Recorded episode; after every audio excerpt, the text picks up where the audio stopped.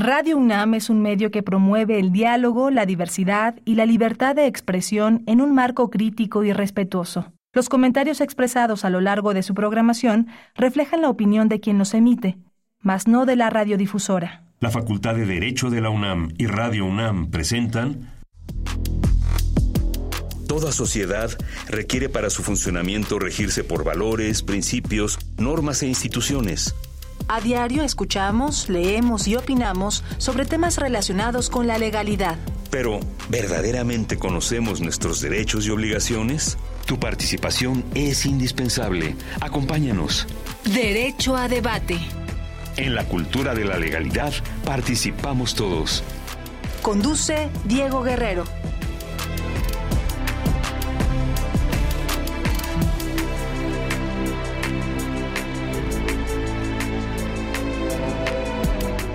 Hola, ¿qué tal? Muy buenas tardes, bienvenidas, bienvenidos a Derecho a Debate. En la cultura de la legalidad participamos todas y todos. Mi nombre es Diego Guerrero y como cada martes les agradecemos que nos sintonicen por el 96.1 FM. Estás en Radio UNAM.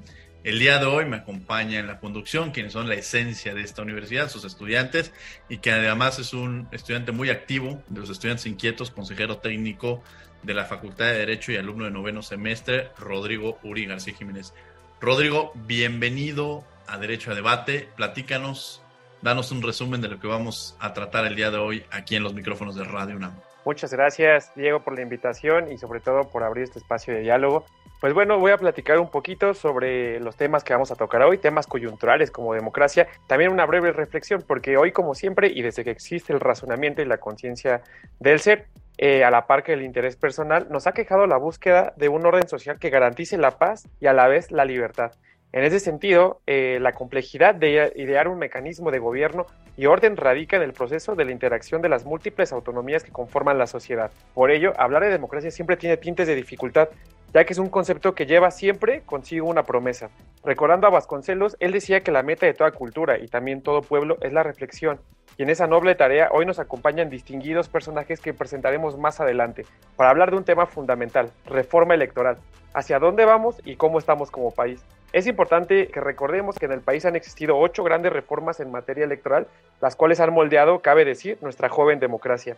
Entre ellas destacan la del 93, desde luego la del 94, la del 96 y no puede faltar la del 2014. Algunas de las bondades de estas reformas fueron el ingreso a la vida institucional de fuerzas políticas nuevas, la creación de la representación proporcional y, ese es fundamental, la, la, consolidación del entonces Instituto Federal Electoral. Pero bueno, en los últimos meses ha sonado en el escenario nacional la reforma electoral impulsada por el Partido Morena, la cual plantea reformas estructurales y financieras al Instituto Nacional Electoral, la desaparición de los organismos públicos locales electorales y tribunales locales también, y la federalización de las elecciones, entre otras. Entonces, en ese interesantísimo contexto es en el que se va a desarrollar el programa del día de hoy. Entonces, eh, en el contexto nacional tenemos marchas, tenemos un ruido enorme en Twitter, en redes sociales, y sin más preámbulos, pues pasemos a lo sustancioso, maestro Diego. Gracias, Rodrigo Uri, que nos acompaña el día de hoy en la conducción. Vamos a escuchar las voces universitarias. ¿Qué sabe, qué conoce nuestra comunidad sobre el tema que vamos a abordar el día de hoy? Y regresando al corte, presentaremos a nuestros invitados. Las voces universitarias.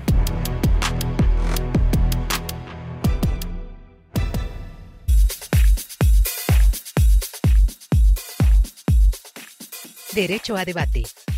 Bueno, yo sé que la reforma del INE es una reforma, realmente no es para desaparecerlo, sino para reformarlo. Una de las cosas que busca es que cambie su nombre a INEC y que dependa de la Secretaría de Gobernación las elecciones. También que se reduzca el presupuesto que se tiene hacia los partidos políticos, la reducción del poder legislativo, tanto de Cámara de Diputados como de senadores, y que también se eliminen los cargos plurinominales, pero la gente que va a ser electa en las elecciones también lo que yo entiendo es de que de todas maneras el partido va a seguir imponiendo a las personas que consideren para esos cargos, aunque ya estén reducidos. Derecho a debate. No sé que eh, hicieron como una tipo protesta eh, del INE en el Zócalo para este que López Obrador no como que no consulte al pueblo para elegir a las personas que están en el INE. Derecho a debate. Esta reforma desde mi punto de vista se está dando en un contexto en donde hay mucha polarización. Es cierto que en materia electoral necesitamos fortalecer el sistema político electoral. Necesitamos una reducción en los costos de las elecciones. Sí necesitamos una reforma electoral tendente a establecer líneas educativas para que la ciudadanía más joven comprenda cuál es el oficio de ser un ciudadano. Derecho a debate.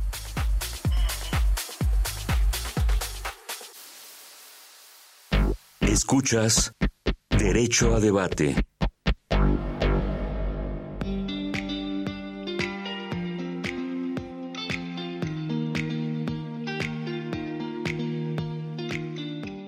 Bien, estas fueron las voces universitarias, lo que sabe, lo que conoce nuestra comunidad sobre el tema que vamos a abordar el día de hoy. Estás en Radio UNAM 96.1 FM. Esto es Derecho a Debate. Rodrigo Uri me acompaña en la conducción. ¿Quiénes son nuestros invitados, Rodrigo? Gracias, maestro Diego.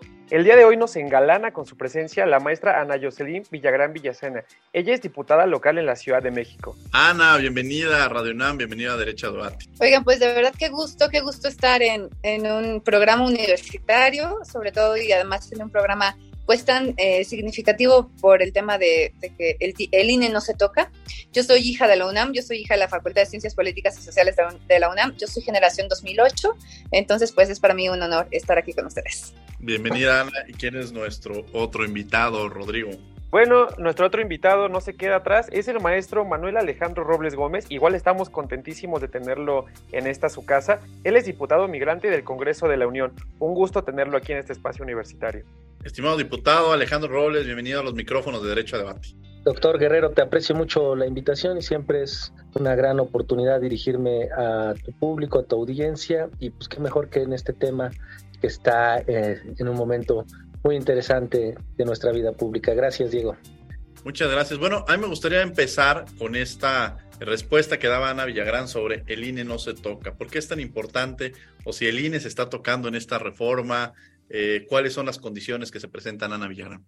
Mira, estamos en una coyuntura muy compleja. Lo que nosotros observamos sobre reforma y, la gran marcha que vimos que el, el, presidente y el gobierno de la Cuarta Transformación no dejan de minimizar fue justamente una expresión donde muchos mexicanos y mexicanas, casi 800 mil personas, eh, entre 500 y 800 mil personas, marchamos unidas como mexicanas y como mexicanos sin importar el partido en el que creemos o el partido en el que militamos, o muchos de ellos, hasta gente de izquierda también estaba allí, porque entiende que el INE es una de las instituciones, y voy a sonar exagerada, pero es como eh, una de esas em, condiciones eh, ya, ya como que se entiende de México, es decir, una institución que hay, había cosas en México que eran sagradas eh, como, es decir, como el gran fervor que le tenemos a la Virgen de Guadalupe, eh, fortalecer el INE, la UNAM, el ejército, la Cruz Roja, la solidaridad de los mexicanos cuando haya alguna desgracia. Es decir, como pueblo mexicano nosotros tenemos ya una idiosincrasia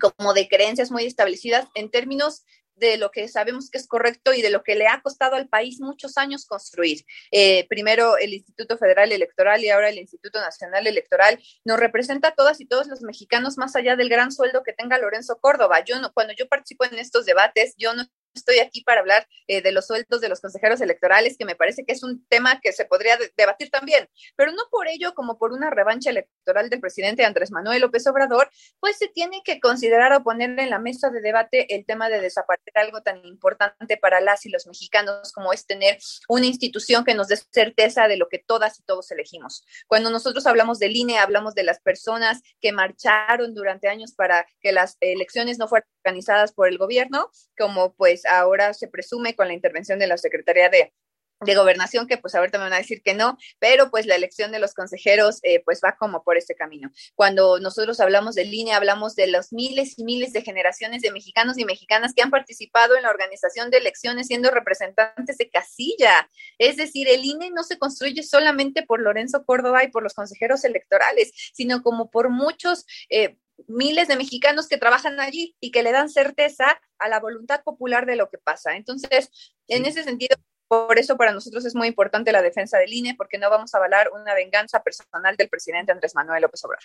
Un poco ya para esta introducción que nos hace Ana Villagrán, yo le preguntaría al diputado Alejandro Robles, ¿qué es esta reforma? Esta reforma que se está planteando y si quizá en este derecho a debate eh, plantea la, desaparición de este, de este organismo.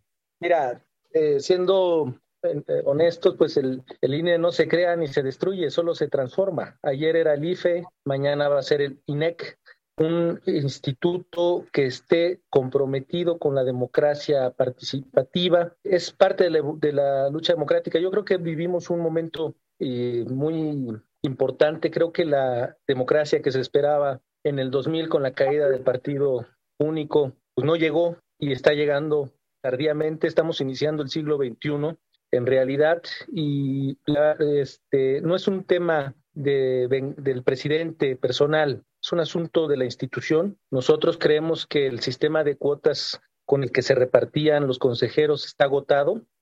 Hay parcialidades, tan es así que se han develado las, pues cómo se resuelven las cosas en el INE, mensajitos entre los partidos políticos y el consejero presidente para eh, condonar este, o disminuir sus multas.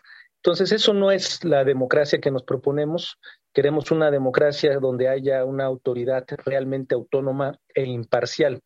Efectivamente, los consejeros actualmente como herencia de una cuota están al margen de la Constitución al estar eh, recibiendo salarios que no corresponden con una ley que se aprobó aquí en el Congreso, que se han amparado, que han recurrido a miles de, de estrategias para seguir teniendo una onerosa cantidad de recursos a su disposición y lo mismo los partidos políticos. Esto no es contra Lorenzo Córdoba, él ya se va, está unos cuantos días, es un tema más de fondo y eh, además es algo, eh, esto de que no se toca, lo que se tocan son los privilegios y lo que se tocan son las anomalías. Eh, en este caso, el INE, al ser un INE militante, un INE que está en una eh, abierta contradicción contra una fuerza política y arropada y cobijada y apoyando a otra, no es una autoridad imparcial y no es porque sea Lorenzo, no es porque sea Ciro eh, Murayama, es por cómo fue constituida. Es decir, a partir de la repartición de cuotas, el presidente no está diciendo ese, esos consejeros ahora van, ahora van a ser míos, no es quito los tuyos para poner los míos, que eso podría ser si estuviera nosotros imaginando eh, imponer a un John Ackerman para quitar a Lorenzo Córdoba, me parecería que estuviéramos actuando de la misma manera, pero no. Se trata de tener una autoridad imparcial y verdaderamente autónoma. Dos, dejar de darle tantos recursos ordinariamente a los partidos mes a mes. Y la reducción de legisladores, pasar de un sistema mixto como el que tenemos actualmente de mayoría y de listas bloqueadas y cerradas a un sistema de representación pura que realmente exprese mejor la pluralidad de nuestro país. Yo no entiendo la versión, no les permite ver a los opositores que es una reforma que les conviene para ser incluidos en el Congreso de la Unión. ¿Cómo? Gracias. Derecho, Ana, que ya está tomando el micrófono, en este derecho a debate, eh, que quería hacer un comentario sobre si realmente se ven beneficiadas del factor de la oposición. También pensando si sería una solución, quizá como se ha planteado, de que a través de esta reforma del INE prácticamente ya no habría fraudes electorales, pero en este derecho a debate, Ana Villagrán. Pero es que de qué están hablando cuando dicen que van a incluir a la oposición si van a desaparecer los plurinominales. A ver, yo les voy a decir una cosa, los plurinominales son producto de muchas reformas electorales, como ya señalaron, y este es un programa de derecho, ¿no? Entonces, primero a mí me espanta que se, o sea, que, que se asusten cuando el amparo es uno de los mayores recursos que tiene el pueblo mexicano, pero el presidente Andrés Manuel López Obrador ha encontrado que pues como él quiere aplastar y quiere imponerse, el amparo ha protegido ambientalistas, ha protegido a madres de niños con cáncer, ha protegido a feministas, ha protegido a empresarios, ha protegido o sea, a, los ambientalistas que lo de las energías limpias. Y pues ahora, obviamente, los consejeros electorales llegan con una ley, eh, eh, la ley federal del trabajo los protege, porque además el presidente Andrés Manuel dice dice que todas las figuras del país deben de ganar menos que él, como si fuera el sol, como si él fuera la máxima eh, muestra, o sea, como si todos nos tuviéramos que medir con él. A ver, mi compañero diputado y yo a veces podemos llegar a ganar más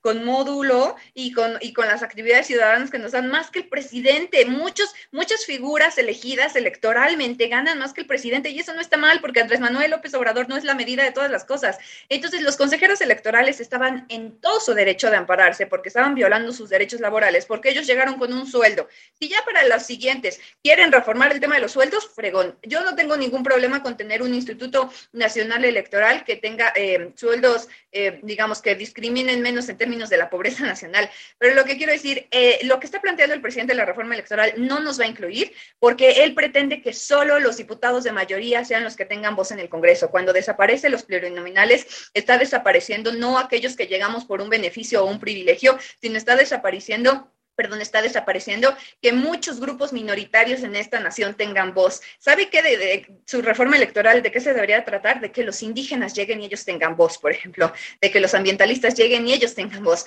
de que las feministas lleguen y ellas tengan voz. Todos esos grupos muchas veces solo tienen la oportunidad o una, cuando llegan como independientes o dos, cuando llegan gracias a estas figuras plurinominales. Y hoy, con la reforma del presidente, los pluris se van a acabar. Y les voy a decir, a la oposición nos llena de orgullo saber que por lo menos estos primeros cuatro años del gobierno federal no han podido hacer lo que quisieran y no han podido cambiar las leyes a su antojo ideológicamente hablando en el Senado y también, bueno, en el Congreso ha sido más complicado, pero por lo menos en el Senado sí lo hemos armado muy bien gracias a los pluris. Y hoy como una diputada plurinominal del Congreso de la Ciudad de México les digo, no está bien concebir una democracia donde los grupos minoritarios no tengan voz, porque México no es una sola expresión ideológica, aunque sean los que más ganen las elecciones, sea por lo que sea, sea por las coyunturas. Morena debería ser un poquito más humilde y recordar que un día también necesitaron los plurinominales para existir. Es más, son tan cínicos que hoy utilizan las pluris para tener sobre representación y en muchos estados se los han permitido y ahí no se quejan de las autoridades electorales. Quizá en esta ola de lo que ustedes ya, ya comentan en esta discusión, menciona algo, Ana, que me gustaría tratar con el, diputado Alejandro Robles, que es estos grupos en situación de vulnerabilidad. El diputado Alejandro Robles representa a los migrantes. ¿Pasaría esto? ¿Se pierde la voz de los grupos en situación de vulnerabilidad frente a esta reforma que de alguna manera, porque es muy atípica, desaparece por un lado los diputados plurinominales, sin embargo se hace una lista única de los, de los partidos políticos. O sea, parecería que están desapareciendo los plurinominales, pero también hay una línea de juego ahí donde también se, se juegan un poco el tema también los que son de representación, de mayoría relativa, ¿no? Mira, eh, yo creo que le voy a pasar el dictamen que se aprobó en Comisiones Unidas a la diputada para que la conozca. Está, estamos eliminando un sistema mixto, que es de mayoría y de representación proporcional, a un sistema de representación pura, es decir, de los, los todos van a ser plurinominales, en realidad todos van a ser representantes proporcionalmente. ¿Esto qué significa? Lo que estamos eliminando son las listas bloqueadas y cerradas, lo que da origen a las lacras de la política, que es el tráfico de influencia y el nepotismo, casos como los que se practican actualmente. Estamos viendo, pues aquí, a Margarita Zavala, a Mariana Gómez del Campo, que sin ir a, por ejemplo, el caso de Mariana Gómez del Campo, llega como pluri por el solo hecho del influyentismo. Eso se va a acabar con esta reforma porque ahora los partidos van a registrar listas, acaban los distritos, también se acaban estos casicazgos de aquí es mi poste y aquí solo yo pego mis carteles, eso también se acaba, es un tema muy de fondo porque el presidencialismo y este tema autoritario que dice la oposición hoy atacar y que en realidad está defendiendo se basa en los casicazgos. En eliminar los distritos de mayoría estamos dándole un eh, golpe fuerte a este tema del territorialismo que degenera en el casicazgo que, que sufrimos desafortunadamente y pasamos a un sistema de representación pura que necesariamente va a incluir las voces de las de las minorías que en realidad somos más, personas eh, con discapacidad, grupos indígenas, la diversidad sexual, los migrantes, los sin voz, todos esos grupos que habían quedado históricamente atrás estarán garantizada su presencia en el Congreso porque estas listas en términos constitucionales deben incluir a estos grupos. Y déjame, dicho sea de paso, la única fuerza política que ha respetado y no ha usurpado la figura es precisamente Morena. Morena ha llevado indígenas de verdaderamente de los núcleos de población indígena, ha llevado personas de la diversidad. Hay dos transexuales actualmente en nuestro eh, Congreso gracias a, Morena.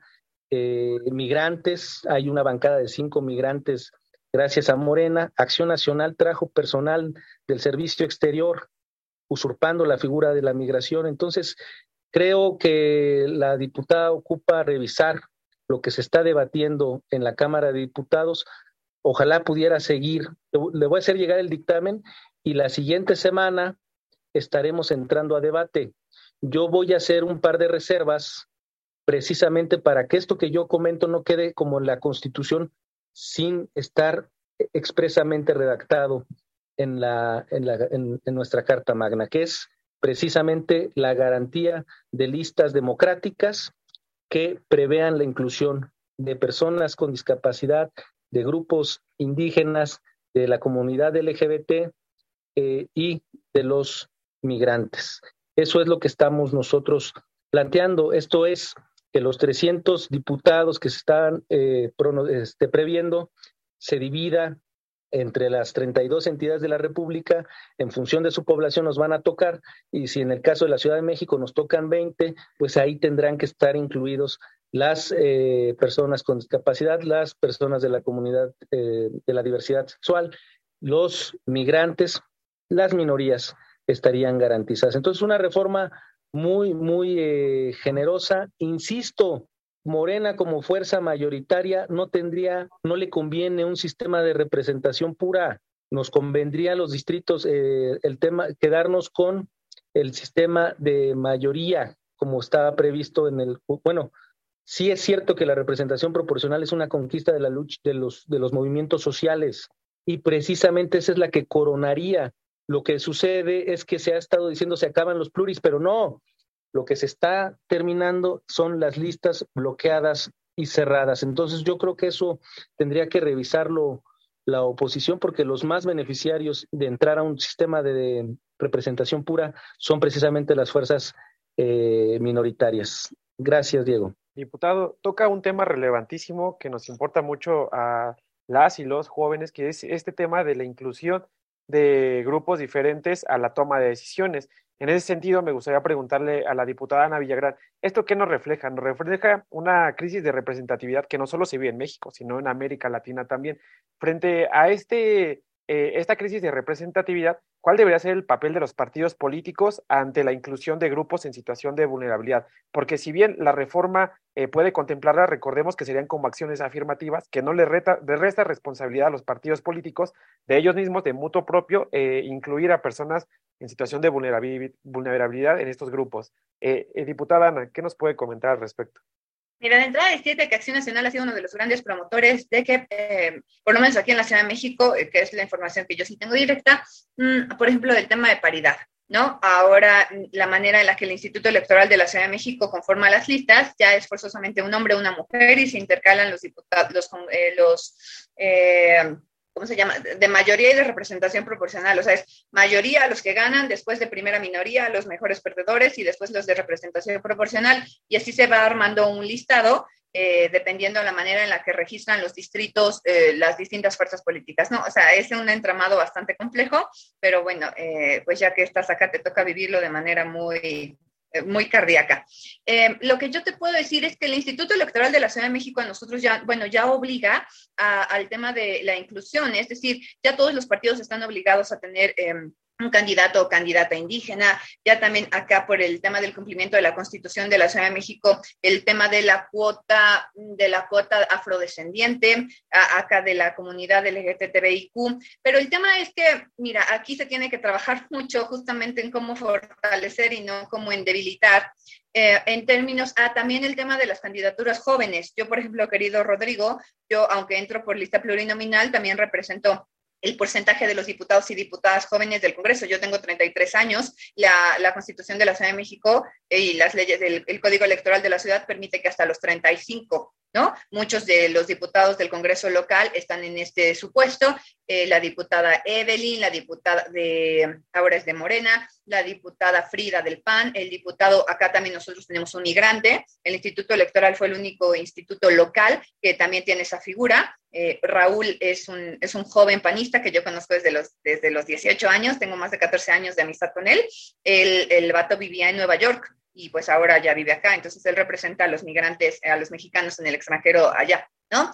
Este, tenemos también a otra diputada, Marce Fuentes, también de Morena, es decir, somos, el tema de los jóvenes ya está incluido, ya está asegurado, pero está, está, está, todo este tema de las cuotas o de representatividad, como tú lo mencionas, Rodrigo, viene en el tema de las candidaturas, no de la conformación del Congreso. Hoy, o sea, los partidos están obligados a tener candidatos que cumplan con estas características y salvo el tema de paridad de género, todos los demás, eh, pues pueden registrarlos en distritos no ganadores para los partidos políticos eh, y pues entonces no existe un Congreso con este tipo de representatividad como tú señalas. Pero yo por eso es que me entrego tanto en la defensa del Instituto Electoral de la Ciudad de México, porque aquí aquí en la Ciudad de México sí se han hecho las cosas distintas y con la reforma electoral que de entrada a decirle al diputado Alejandro que yo acepto su invitación, mándeme los documentos, porque además existen muchos dictámenes, existen, se están discutiendo muchas iniciativas y aún no se tiene como claridad exactamente por, como por dónde vamos, ¿no? Entonces, pues yo encantada de conocer su trabajo, diputado Alejandro, nada como un debate para eh, tener cercanía en términos de conocimiento político. Y también pues va a ser muy interesante ver la discusión en el Congreso Federal, pero de manera muy particular decirte que yo primero de entrada como ciudadana y pues ahora también como diputada, yo estoy bien contenta del trabajo que realiza el Instituto Electoral de la Ciudad de México y con la reforma que pretende el presidente eh, Andrés Manuel López Obrador desaparecerla, no se me hace justo, porque quieren regresar, justamente es una regresión a que ahora un solo Instituto Nacional se encargue de la democracia en las, 30, en las 33 entidades federativas y la verdad es que no le van a poner la misma atención que le ponen al Estado de México el próximo año, que es la madre de todas las batallas,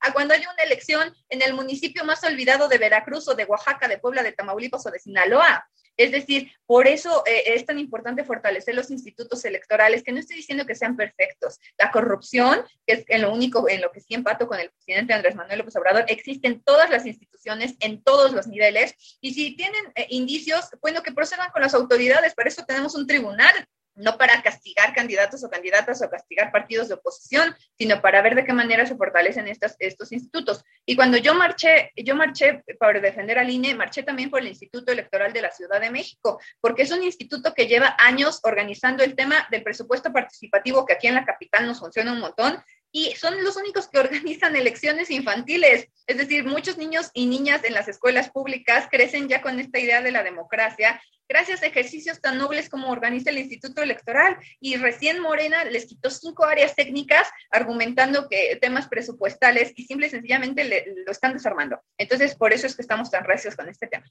Creo que la diputada debe revisar. que actualmente existe solo un instituto electoral los soples, los, en términos locales, son parte del propio instituto. Nosotros no estamos terminando eso. La reforma que plantea el presidente de la República no toca absolutamente nada de lo que desea la diputada que se preserve como es una consulta infantil. De hecho, promovería las consultas que se ha resistido realizar el, el INE, esgrimiendo la falta de recursos.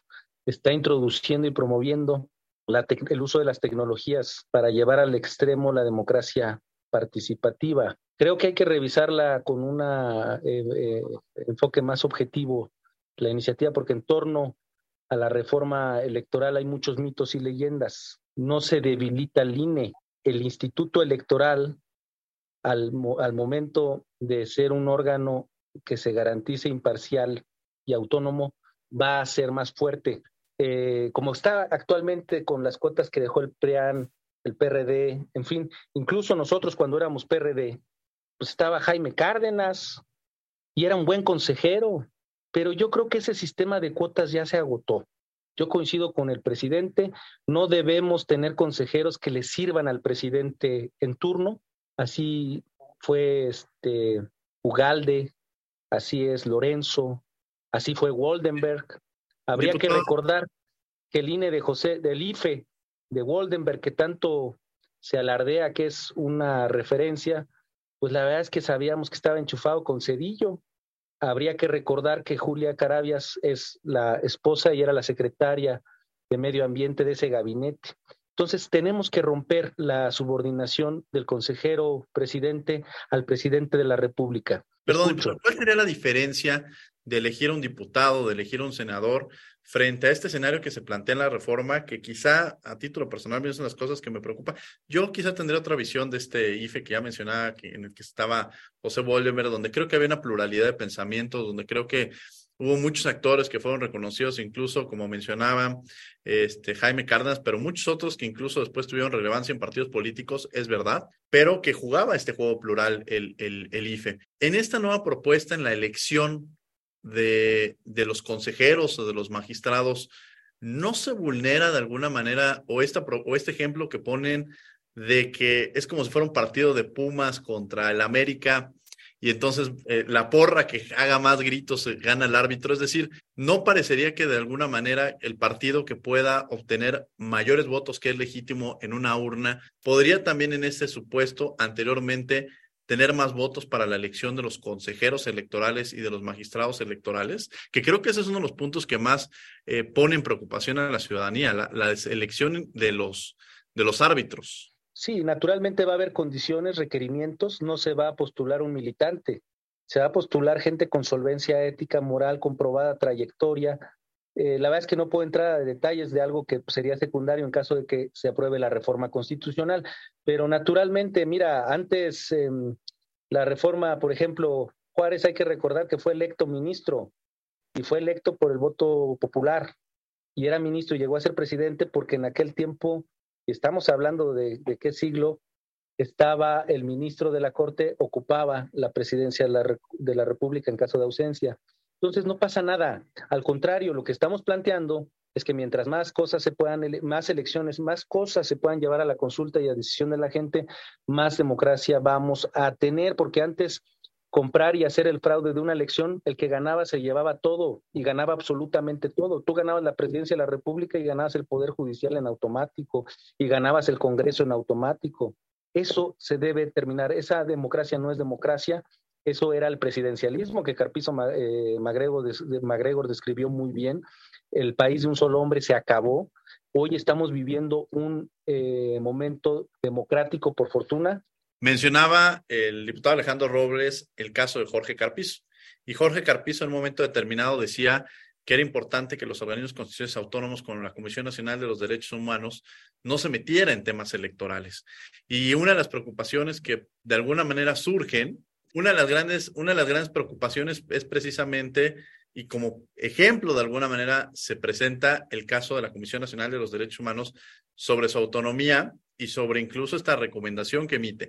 Jorge Garpizo decía que no se tenía que meter en temas electorales la Comisión Nacional de los Derechos Humanos, no porque los derechos políticos electorales no fueran derechos humanos, sino porque de alguna manera se iba a desviar frente a los enormes problemas que tiene el país. Entonces, frente a la preocupación de tener una recomendación que atienda a personas desaparecidas, a personas por tortura, se iba a enfocar o iba a tener una, un mayor auge hablar de los temas electorales. Ana Villagrán, el tema de, de, la recomendación de la CNDH frente a esta reforma electoral y tu opinión frente a este órgano constitucional autónomo y retomando también la pregunta que se le hacía al diputado Alejandro Robles frente a esta elección de los consejeros electorales y de los magistrados electorales. Mm, mira, el diputado me va a decir que es otro mito, pero mira, entre los mitos que yo he escuchado, dice que eh, pues el bueno, el presidente lo ha dicho en la mañanera, y eh, sí, en las mañaneras escuchamos muchos mitos y muchas cosas, historias fantásticas que luego imagina el presidente, y si no, pues las inventa porque le sale bien bonito. Lo que yo puedo decirles es que él ha dicho que ahora los consejeros electorales y también, eh, pues todos los que lleguen a esta, clase de órganos que se van a reformar, quiere que lleguen por elección popular las y los panistas y las y los miembros de, de, la oposición no tenemos nada en contra de que la gente lleguemos por el voto, qué bueno. Pero el tema es que ellos pretenden que cualquier persona que ellos consideren eh, pues que representa una ideología llegue a tomar decisiones que requieren un conocimiento técnico. En términos de derecho, el derecho electoral es uno de los derechos más complejos porque obedece a materias eh, pues que requieren años de capacitación, años de certificaciones, años de mucho estudio. Por lo que no cualquier mexicano y mexicana va a estar listo y que nos digan que como representa al pueblo y la voluntad popular es la que importa, eh, total, les pueden contratar asesores que tomen las decisiones de de veras, se me hace muy irresponsable porque la elección, el destino de, de recursos millonarios para las entidades federativas no debería estar en manos de personas que representan solamente la popularidad. El presidente avala esta clase de acciones porque, como él dice, que la gente lo quiere porque tiene el 70% de popularidad, no quiere decir que eh, estén midiendo, o sea, que porque aprueban su persona no quiere decir que aprueben sus resultados o sus ideas o sus proyectos. Entonces, eso es lo que nos preocupa muchísimo. Me parece que todos los que están en un tribunal electoral o los representantes eh, aquí eh, el, compañero diputado me dice que se van a acabar las cuotas. La verdad es que la verdad es que yo no veo cuotas por ningún lado, porque si así fuera, el presidente no hubiera ganado la elección en el 2018, porque entonces, por supuesto, eh, todo, el Instituto Electoral hubiera visto eh, pues todo el peligro que se venía para el frágil equilibrio de la democracia nacional y no hubieran permitido que pasara. Es decir, el tema de que se tenga que impulsar una reforma electoral como lo están haciendo, porque según ellos hubo, hubo fraude electoral en el 2006 y hubo fraude electoral en el 2002 y hubo fraude, o bueno, pudo haber fraude en el 2018, solamente nos deja ver que el presidente es muy mal perdedor y lo vimos cuando esta semana ya nos está ocasionando problemas con otras entidades, con otros países latinoamericanos, simple y sencillamente porque no quedó el candidato que él quería. Y como está desafiando a otros presidentes y metiéndose ahí sí en la política interna de otras naciones con los institutos económicos de, del, eh, Latinoamérica. Pues, es decir, el presidente no sabe perder y por eso es que quiere un instituto que él pueda controlar. Entonces se me hace algo como muy riesgoso. Y respecto a lo del el tema de la autonomía de la CNDH, mira, desde que llegó eh, la cuarta transformación, yo ya no creo en la Comisión Nacional de Derechos Humanos porque ha sido una comparsa que se queda callada ante la muerte de miles de mexicanos, que hoy eh, seamos uno de los países más violentos a nivel mundial y que haya el número de desaparecidos que hay y en la Comisión de Derechos Humanos se queda callada. La verdad puede salir a decir misa para apoyar o para aprobar la reforma electoral del presidente y a nosotros nos va a dar exactamente lo mismo porque la Comisión Nacional de Derechos Humanos perdió hace mucho tiempo su valor. Eh, ahí tocaron un tema relevantísimo que me gustaría que desarrollaran un poco más. Eh, en ambas posturas he encontrado algo similar, que es eh, que el INE es una institución fundamental. Eso es sin duda y lo tenemos claro. Pero una pregunta que le gustaría mucho eh, saber a la audiencia sería, ¿cómo se puede asegurar la independencia de un organismo constitucional autónomo como es el INE? ¿Cómo lo fortalecemos? Y puede ser desde cualquiera de las dos posturas. Diputado Alejandro, por favor. Sin duda, la forma de garantizar su autonomía y su imparcialidad es que no se la deba al presidente y por lo tanto que no se la deba a la bancada del presidente. Entonces, eso es muy, eh, lo más loable que tiene la iniciativa es eso, darle independencia verdadera y, y garantizarlo, porque yo creo que si logramos pasar esto, también pasaríamos a elección, va a haber iniciativas para el Poder Judicial, porque vemos cómo está el tema de justicia en este país y está, la verdad, que podrido. Entonces, el tema que menciona la diputada, pues se le olvida que aquí el que está en, Brooklyn juzgado, pues es precisamente Genaro García Luna, que fue el que generó toda la situación, esta de desapariciones, de muertes, la militarización que hicieron Calderón para colocar a sus grupos de narcotráfico, pues fue precisamente el Partido de Narcotráfico de Acción Nacional. Y eso está más que probado. ¿Cómo vamos a pacificar nosotros el país? Pues es lo que estamos planteando el tema de ir regresando al ejército a las cuarteles acompañado de una política social, una política social que evite que la gente pues tenga que involucrarse en el, la delincuencia organizada por sus condiciones. Se está dándole a sus familias programas encomiables como Sembrando Vida, el joven es construyendo el futuro, en fin, esto es lo que les molesta, un, un, presupuesto que está realmente sirviendo para redistribuir eh, la riqueza de este país. Es un país que está en, una situación complicada de pobreza y por lo mismo en el 2018 si algo ganó, además de la lucha contra la corrupción, es no puede haber gobierno rico con pueblo pobre. Tenemos que ajustarnos a la medianía eh, los funcionarios y quien quiera hacer riqueza que se dedique a una empresa, pero el servicio público es para servirle a la gente y no servirse de la gente. Eso es lo que ganó en 2018. No es que Andrés sea muy popular, pues ni que fuera Peña Nieto que votaron que porque muy guapo, no. Es un programa político que se está introduciendo en nuestro país y la gente sabe, hay eh, tres de cada cuatro hogares recibe hoy un beneficio social. No resuelven el tema de fondo, pero sí le generan mejores condiciones al ciudadano para ejercer libremente sus derechos, porque además los, los programas de la transformación son universales, libres de condicionamiento. No, nada de que si jalas conmigo, sí te doy tu beca y esas cosas. Eso se acabó con la llegada de la transformación y al hacer de los programas derechos reconocidos constitucionalmente. Adelante, diputada Ana Villagrán.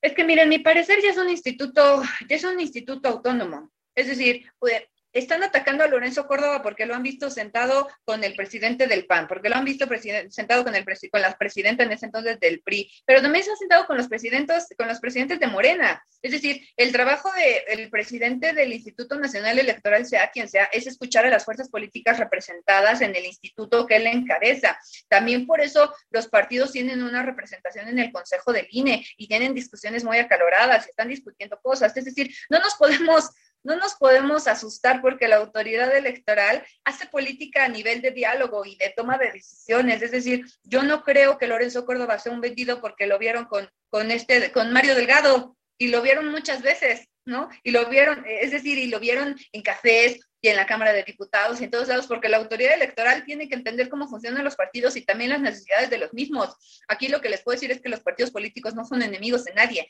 son organismos que sí, que requieren transparencia, que requieren supervisión y que Miren, cuando uno está metido en política y en la, en la política militante, uno se entera de todo, pero en el tema mm, de la justificación y de las investigaciones de los recursos públicos, también hay muchas trampas y muchas trampas que cometen todos los partidos políticos y, y eso lo hacen las y los ciudadanos que están a cargo de esas áreas, no lo hace el instituto. Entonces, creo que la revisión que se tiene que hacer tiene que ser de manera muy exhaustiva, porque yo creo que tenemos una democracia muy consolidada, una democracia que por supuesto es perfectible, como son la mayoría de las instituciones del país, pero creo que es una democracia que a lo largo de los años ha dado resultados y tan ha dado resultados que pues tenemos gobiernos eh, estables, tenemos, es decir, eh, el instituto, la, la INE, eh, la, tu credencial para votar es algo de lo que todas las y los mexicanos nos tenemos que sentir bien orgullosos porque, por ejemplo, vimos en, en la crisis de Estados Unidos, en la elección, y aquí sí el, el diputado Alejandro seguro me puede dar clases, pero a ver, en la elección, en el caos que tuvo con Trump, eh, eh, o sea, el encontronazo de los dos candidatos de Estados Unidos, muchos analistas políticos de Estados Unidos estaban diciendo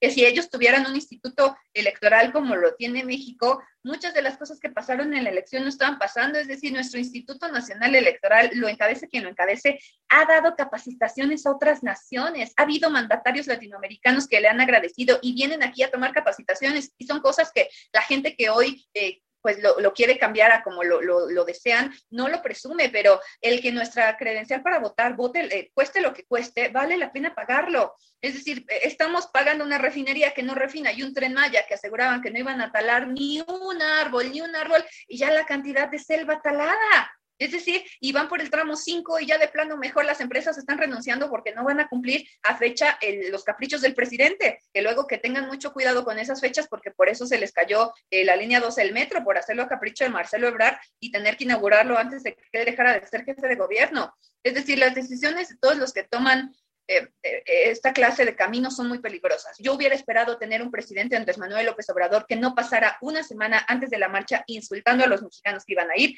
y que pasara cuatro días después de esta marcha insultando a los mexicanos y mexicanas que estuvimos ahí. Porque te voy a decir, Rodri, yo presumí orgullosamente y muchos de mis compañeros diputados y diputadas en el Congreso se burlaron de mí, pero yo marché al lado de Fox. Y yo marché al lado de Fox sin planearlo. Yo iba llegando buscando a mis compañeros diputados y de repente vi a Fox. Y para mí el haber marchado al lado del hombre de 80 años, que fue el primer presidente que, que le representa un cambio democrático a esta nación y el primer presidente del PAN, para mí no tiene precio.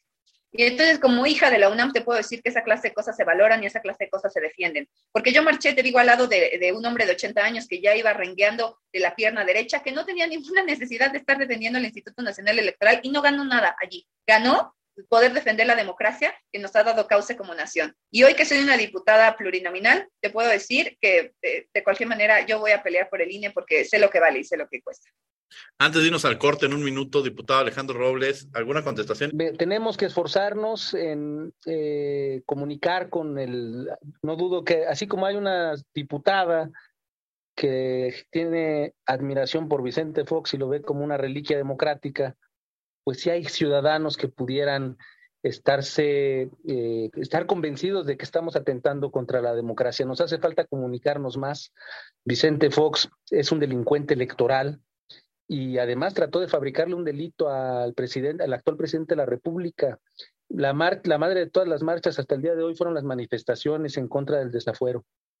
Y eso es lo que hizo el delincuente de Vicente Fox Quesada, impune, por cierto y, e, e, impune porque no sirve el sistema de justicia y porque, dicho sea de paso, nuestro presidente no se ha dado la tarea de andar, andar haciendo este, venganzas ni nada, porque tiene el país que eh, sostener. Nos tocó la pandemia.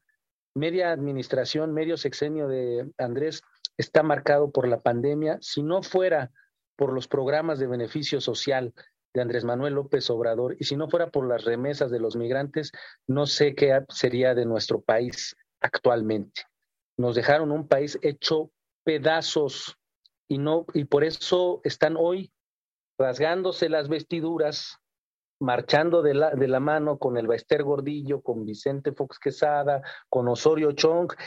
En los tiempos de Osorio Chong, que se hizo el Pacto por México en gobernación, no existía el Congreso. Hoy hay unas discusiones interesantes en el Congreso donde diputadas eh, y diputados que comparten ideales con la diputada Ana, pues estamos aquí en la tribuna dando el debate y dicen que la dictadura castrochavista yo no veo la dictadura por ningún lado, se la pasan, ofende de día y de noche al presidente, el indio de Macuspana, patarrajada, N cantidad de adjetivos tan grotescos, racistas, clasistas, que no, se, no son propios de una dictadura. Yo creo que estamos viviendo tiempos de democracia. Van a extrañar a López Obrador, se los anticipo, porque antes de López Obrador, la voz y la voluntad del presidente de la República se acataba en los órganos autónomos y en las dependencias y en todo y no había división de poder. Hoy la hay. Hoy estamos viviendo un momento histórico y esperemos por el bien de la oposición que haya reforma electoral, porque si no la hay, qué gran noticia tenemos. Mejor para el grupo mayoritario, si no hay reforma. Vamos a tener que ir a un corte, vamos a descubriendo tus derechos y regresamos a los micrófonos de Radio NAM 96.1 FM. Esto es Derecho a Debate. Descubriendo tus derechos. Derecho al acceso a la información. Derecho que velará por el libre acceso a la información pública para toda la ciudadanía, así como ofrecer herramientas para la búsqueda, obtención y, en su caso, la difusión de cualquiera de las formas en que exista dicha información, de manera escrita, oral, electrónica, entre otras. Esto comprende la transparencia de la información.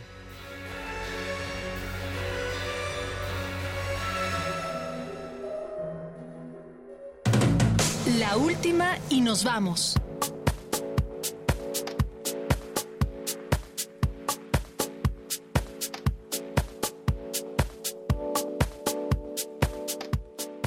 Bien, estos fueron Descubriendo tus derechos. Estamos de regreso en los micrófonos de Radio UNAM, estos 96.1 FM.